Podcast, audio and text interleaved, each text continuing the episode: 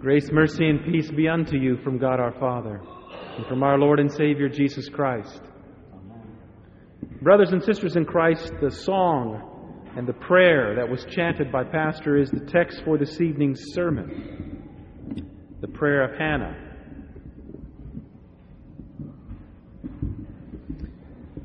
One of the big tasks or skills of our kindergarten teachers here, and for that matter, any kindergarten teacher, is to teach kindergartners, which is what all of us were at one time, how to wait patiently in line for their turn.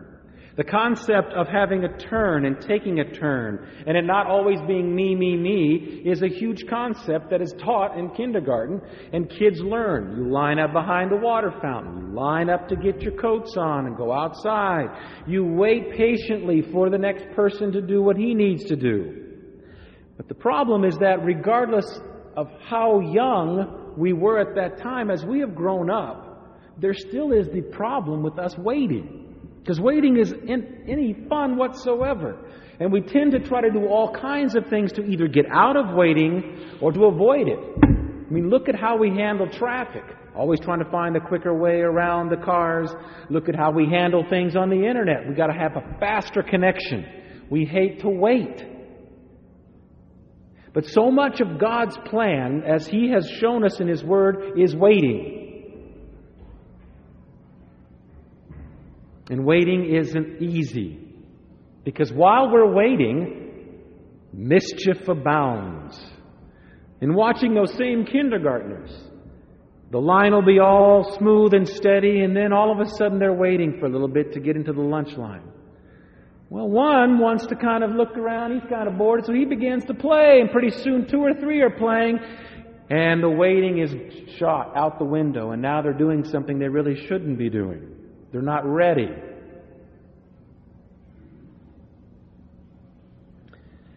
All of us waited, or better yet, all of our parents waited patiently for us to be conceived and to be born.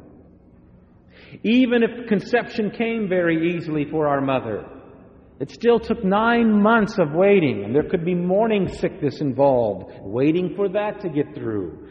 The waiting of being very large and it being very heavy, and the hotness of the coldness, or vice versa. All of that waiting. And there are many parents, or I should say, many husbands and wives, who have waited and waited and waited and still don't have a little boy or a little girl. The scripture this evening is about Hannah. There were three other women mentioned in the scriptures, very prominent women who waited for God to deliver their barrenness, as it were, and raise them up from the dust. There was Sarah, Rebecca, Rachel, and Hannah. And for many years, Hannah would come and faithfully pray at the temple and then go and wait. Now, whenever you and I wait, our minds play with play tricks upon us because we begin to second guess and doubt when we wait. Did I really understand it correctly? Am I doing something? Is that why God's not blessing me with the child? Is there something that we should be doing or should not be doing? And all those questions come into play when we're waiting and there's no answer yet given.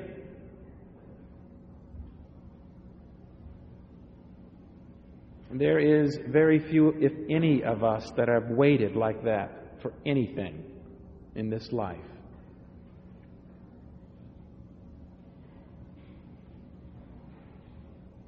Hence, the beauty of Hannah as an example to us in this Advent season of waiting.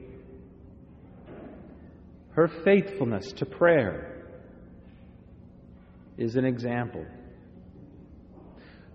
In spite of seeing every single monthly cycle come and go and there be no conception, she faithfully prayed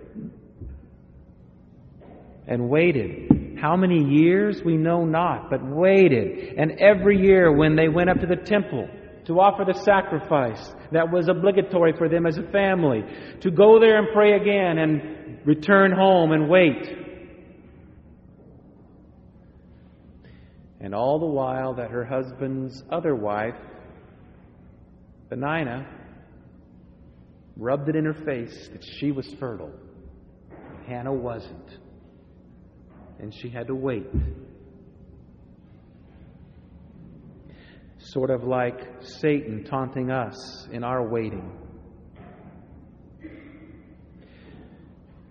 The thing that she also had to have been faithful in in order to be fed during that drought of waiting is she was fed faithfully on God's promises and faithfully heard God's promises. For that could be the only food that would sustain her soul during this wilderness experience of waiting.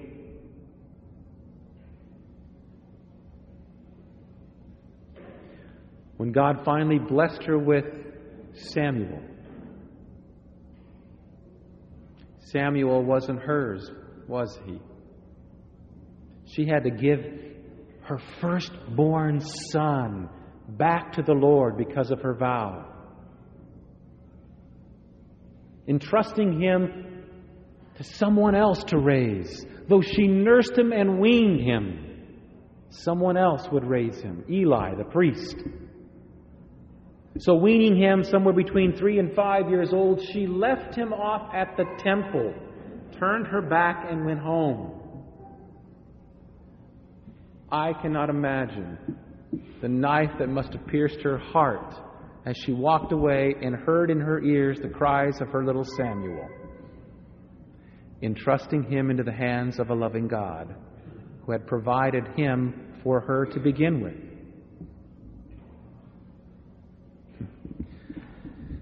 Even though both of my kids haven't been offered up to the temple to be used by God, they're no more mine than Samuel was Hannah's. They're a gift from God, but they are not mine to keep. And we all know as parents, and we have exhibited it to our own parents, we and our children have a mind of our own.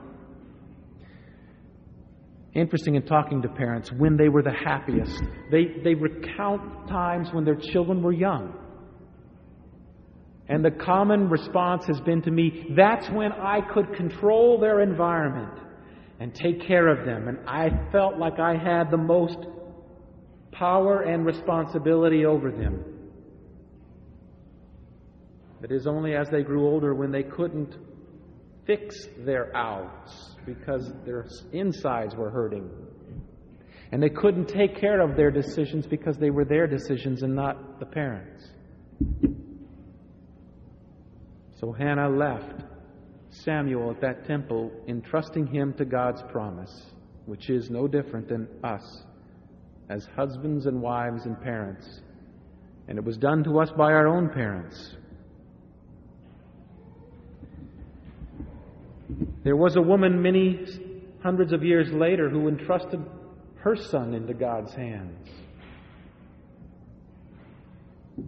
And she had to witness his sacrificial death on the accursed tree. Her firstborn.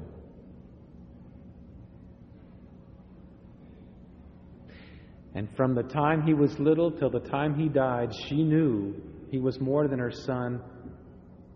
She knew he was her Savior. And the relationship of mother to son ended very clearly as the relationship of God, Savior, to creature redeemed began. In the midst of your and my waiting, we're like Hannah, waiting to see what God will do. You alone know those things about which you're waiting to see what God could do. In your kids, in yourselves, and your teachers, and your friends and family members, and your husbands, and your wives, and your fellow church members, and your parents, and your brothers and sisters. What will God do? Hannah's prayer that Pastor canted for us is a prayer of reverses, where that which is exalted is brought low and that which is low is exalted. That which is rich and fat is made lean, and that which is lean is made rich and fat.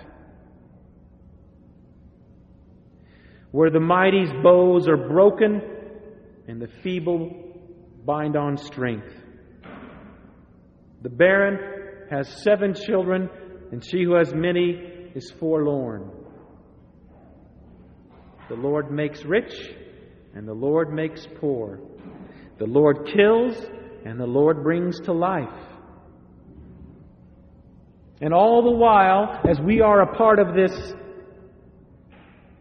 happening, we're like Hannah and we wait. We wait in faith like Hannah, but we wait. And there is no way to speed it up, no way to avoid it, no way to sidestep it, no way to preclude it. It is, not to sound fatalistic, but it is what God has placed in your and my life. We don't have to be happy with it. God did not ask our permission before He laid that upon us. It was laid upon us. Now we are responsible to bear it. As Hannah had to bear the loss of Samuel. So we have to bear that as well with what God lays upon us. But when he says, excuse me, when she, that is Hannah, speaks of this raising up, lifting the needy from the ash heap, he is speaking about you and me. That's our final inheritance.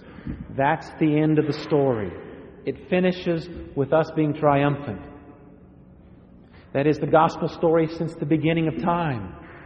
That at the end, when God comes again with glory and angels accompany him, we will stand victorious upon that day. We will be ushered into heaven. We will be given crowns of eternal life. But until that day, we wait. And we live out our faith in this wilderness. And we walk and serve, trusting ourselves and entrusting all those whom we love into the hands of a God who has revealed himself in Christ, the Son of Mary. In the name of Jesus, amen.